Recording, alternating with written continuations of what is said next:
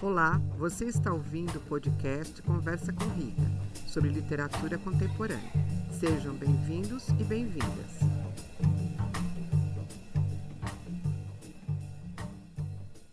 Caras ouvintes, caros ouvintes, esse episódio é sobre o livro Big Jato de Chico Sá, publicado pela Companhia das Letras em 2012. Tem 33 capítulos e 182 páginas. Chico Sá nasceu no Crato, Ceará, em 1962. Começou a carreira de jornalista no Recife e atuou muitos anos como repórter investigativo.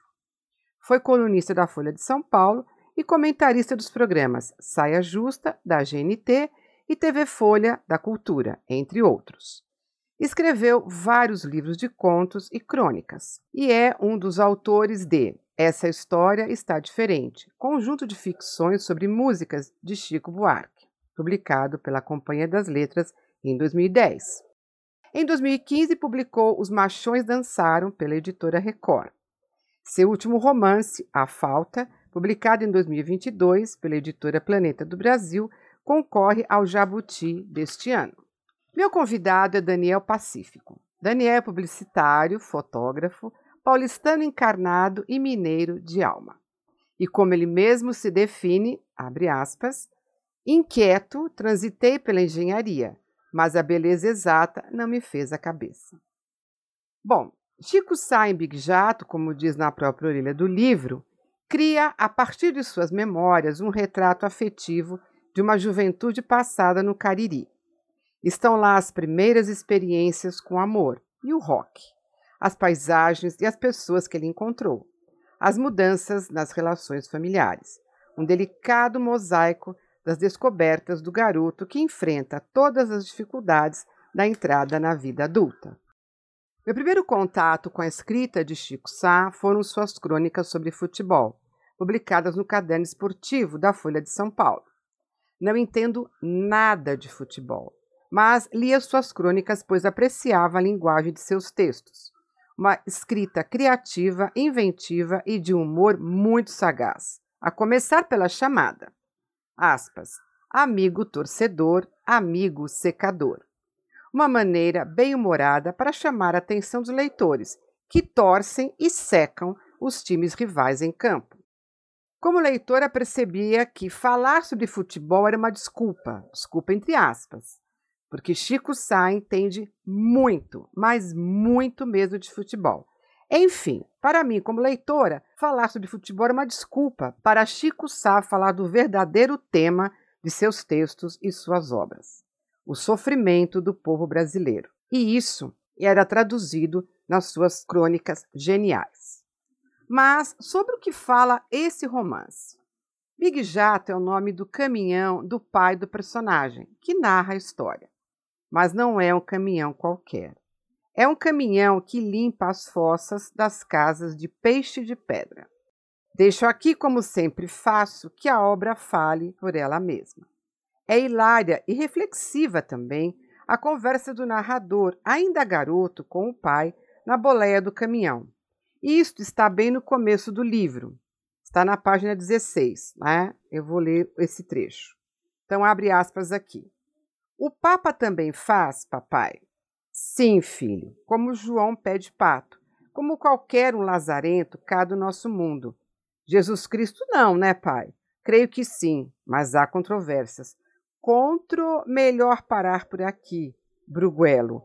Não me meta em rascada com o filho do homem. Controvérsias? Sim, filho. Vê se te azouga, deixa de ser leso. E os Beatles?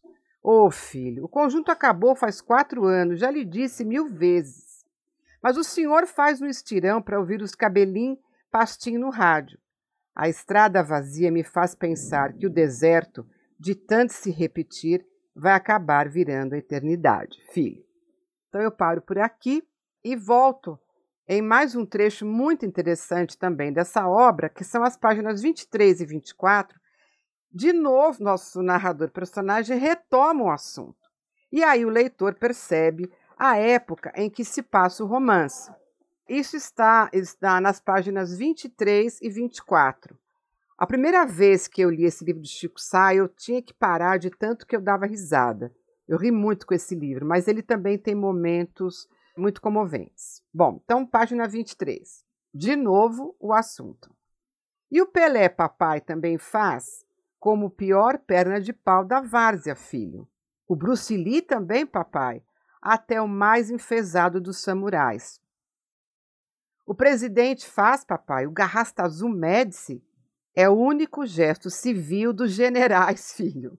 E aquela loira do cinema, qual delas?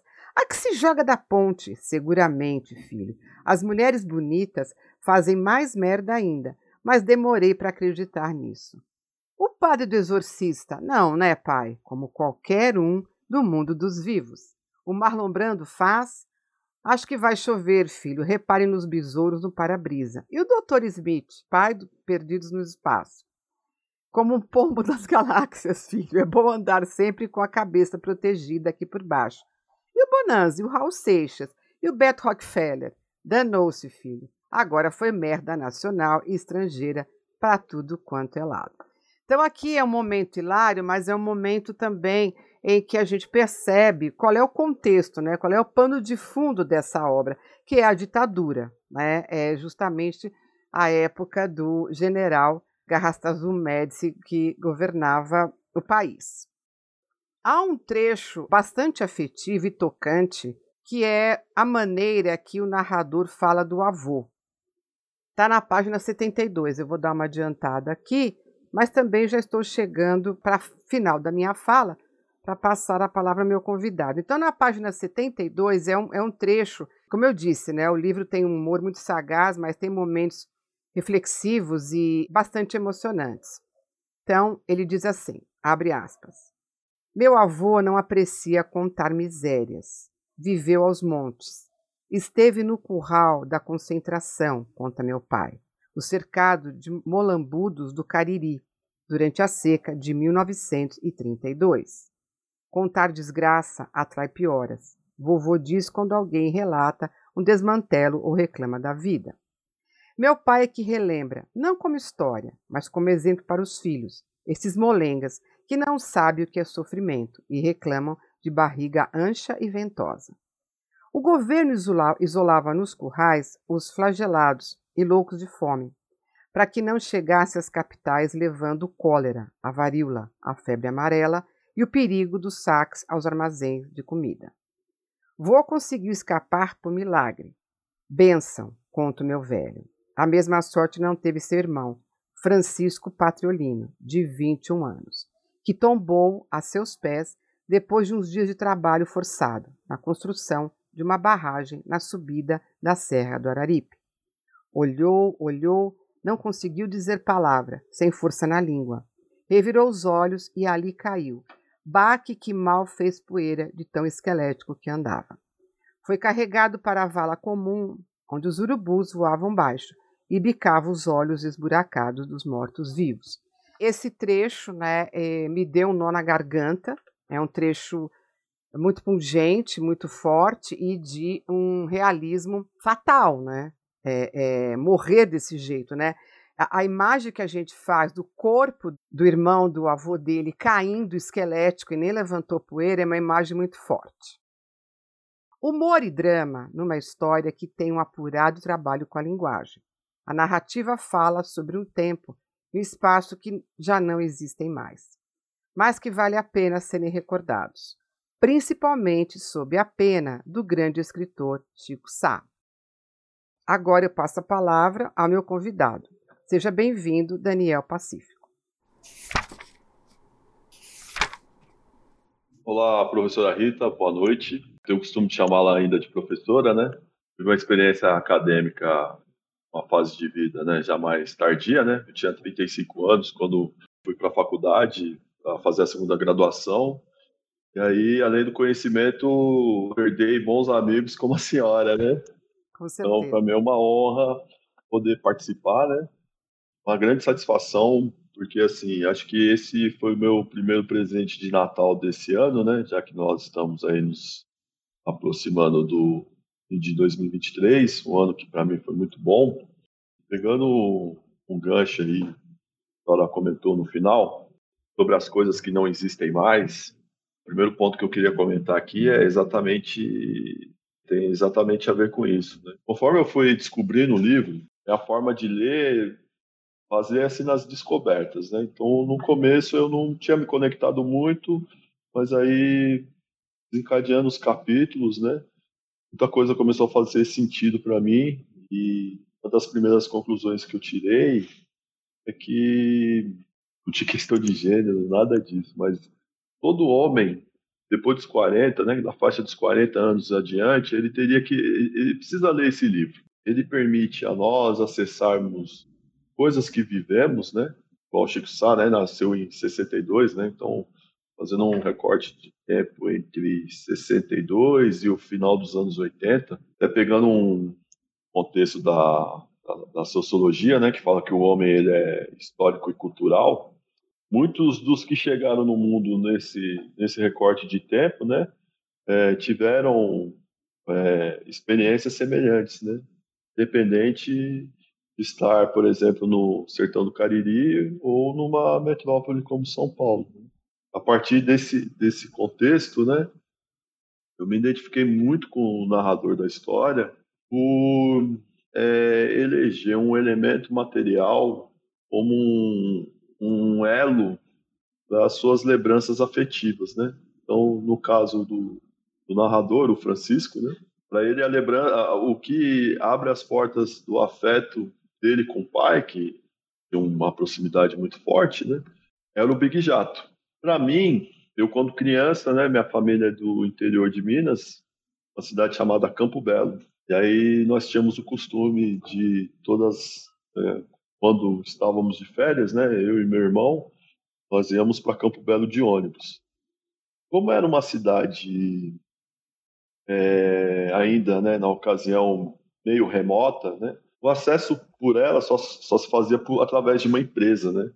E levava um, um nome bonito, né? Campo, Aviação Campo Belo. Então aquela coisa imagética, né? Um ônibus vermelho, laranja, branco, escrito Campo Belo, era uma coisa que causava em mim o que causava no, no, no narrador, vamos dizer assim, o portal para essas lembranças afetivas, né?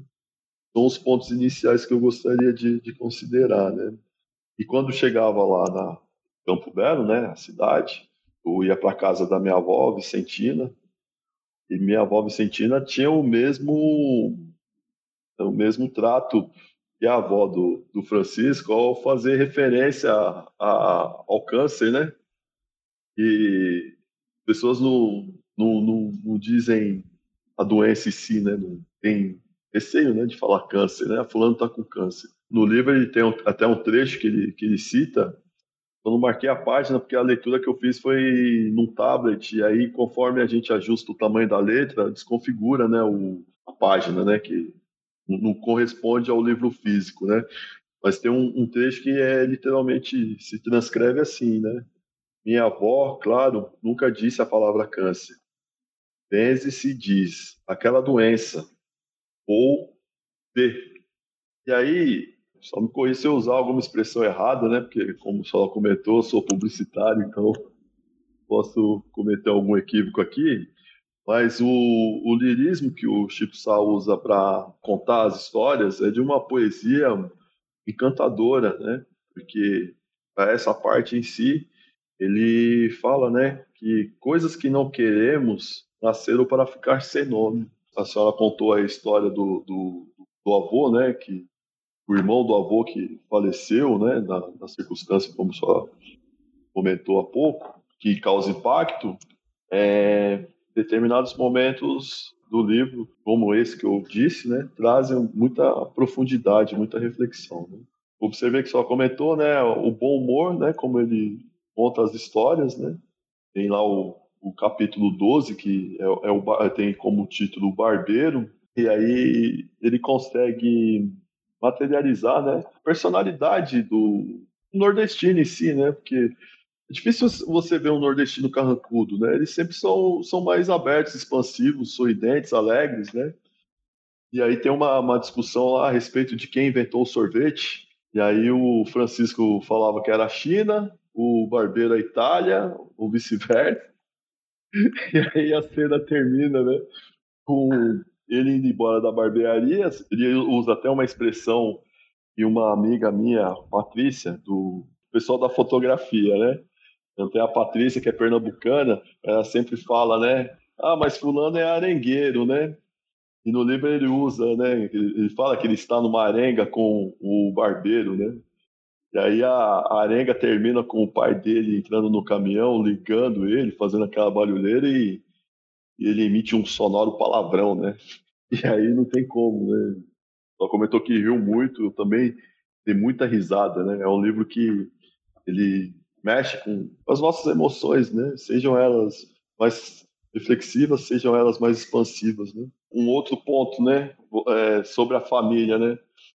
todo mundo tem um, um, tio, né, que não é boa referência, né, ovelha negra da família.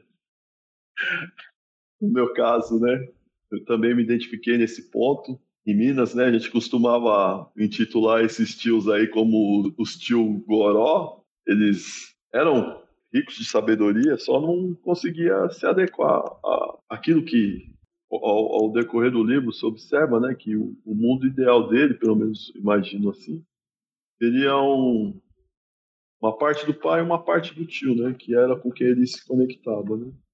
Eu queria comentar né, a respeito das descobertas é, em torno né, do, do corpo, da sexualidade. Né. Ele comenta né, sobre a tia Maurinha, que aí está grafado assim, né? Me pega de um jeito muito estranho. e depois a, a, tia Matilde, né, que é a cara da mãe. É a cara da minha mãe, as duas são uma só nos meus sonhos. Né? Ainda nesse sentido, tem um ponto também que eu me identifiquei, está no capítulo 16, chamado O Dólar Furado. E o pai dele leva ele para um bordel, né, para perder a, iniciar a, a vida sexual dele foi uma experiência que não para ele não foi legal porque ele não se conectou com, com o momento, a circunstância, né? E aí eu até assinalo um, um trecho aqui, lesse assim, né? Desgraçado no meu pai, querendo me fazer homem à força. Dizia que meus irmãos eram machos, não tinham frescuras, tinham saído à sua imagem e semelhança. Vai, Goiata, feliz. Ninguém faz a coisa certa. E aí aqui a gente pode é claro, né? Não vamos entrar nesse, nos desdobramentos que essa, esse trecho pode sinalizar, né? Mas o, eu acho que me afeta e me é, consigo entender o que foi esse momento para ele é a questão da comparação, né? Que sejam pais, sejam tios, sejam primos, né? Esse é um momento da vida em, como eu disse há pouco, né? O personagem vai descobrindo, né, o corpo, as sensações, aquilo que era desejo, né? Eu, assim, pelo o que eu pensei é que ele queria seguir um caminho de descoberta próprio, autoral, né? Não que alguém fosse lá e comprasse a, a possibilidade dele estar com uma mulher, né? É um ponto bem bem pesado, assim. A comparação, né? Acho que a comparação mexe muito com a autoestima da pessoa, né? Seja para comparar com quem está acima ou abaixo, como no livro aqui eu li, né? É, os irmãos dele estavam à frente, né? Mas ele, isso não era, vamos dizer assim, prioridade para ele no momento. Só que, pelo que transcorre no livro, uma coisa que causou desconforto naquele momento, mas depois ele seguiu a vida dele porque o Big Jato, né? Era o coração dele, né? O que fazia ele mover pela, pela vida, né? Um outro ponto também que essa geração viveu, eu não sei se hoje em dia também é assim, né? Mas eu falo, eu me identifiquei também com uma frase que ele diz, né? Meu pai só fica alegre quando bebe. Então essa é uma geração que muitas pessoas próximas, né? Pais, tios, tinham um problema com o alcoolismo, né? E um ponto comum era era esse, né? A, a alegria, a euforia é, se, se adivinha através do consumo de álcool, né? Então era uma coisa efêmera, passageira, ilusória, né? Porque depois, quando são, a pessoa não, não, não tinha aquele encanto, né? E, é, meu pai também era assim, né? Então, o ponto também foi bem, bem marcante. E já direcionando, né? Mais para o final, mais duas considerações, né? Ele, como você comentou, né, o, o Chico Sá trabalha no jornalismo esportivo, né? E escreve, né, as colunas, né, muito boas. Só que aí ele aborda, né, uma coisa muita gente pensa que é atual, mas é uma coisa que sempre acompanhou o cenário do futebol brasileiro ao longo do tempo, né? Principalmente numa época, vivíamos no regime militar, né? Na ditadura, então a, a, a, existia um eufemismo tóxico, né? Ostensivo, né? Sempre tinha um, sempre tem um que vai torcer contra o Brasil, né? E ele narra a trajetória da seleção brasileira ao longo da Copa de 74, na, na semifinal perdeu para a Holanda, foi, ficou conhecida né, como carrossel holandês do, do Cruyff, né? até o, o, próprio título do capítulo leva o nome dele, né? Cruyff. E aí é coisas que não existem mais mesmo, né? Porque a Copa de 74 foi realizada na Alemanha Ocidental, né? Então, é uma, uma viagem no tempo para a gente, assim, né? E resgata isso, né? A seleção brasileira nunca foi unanimidade, né? Assim, a gente pode considerar o contexto social, o momento, o contexto político, o futebol em si, né? Como hoje a gente vive aí, pelo menos na minha opinião, uma coisa bastante dissonante, né?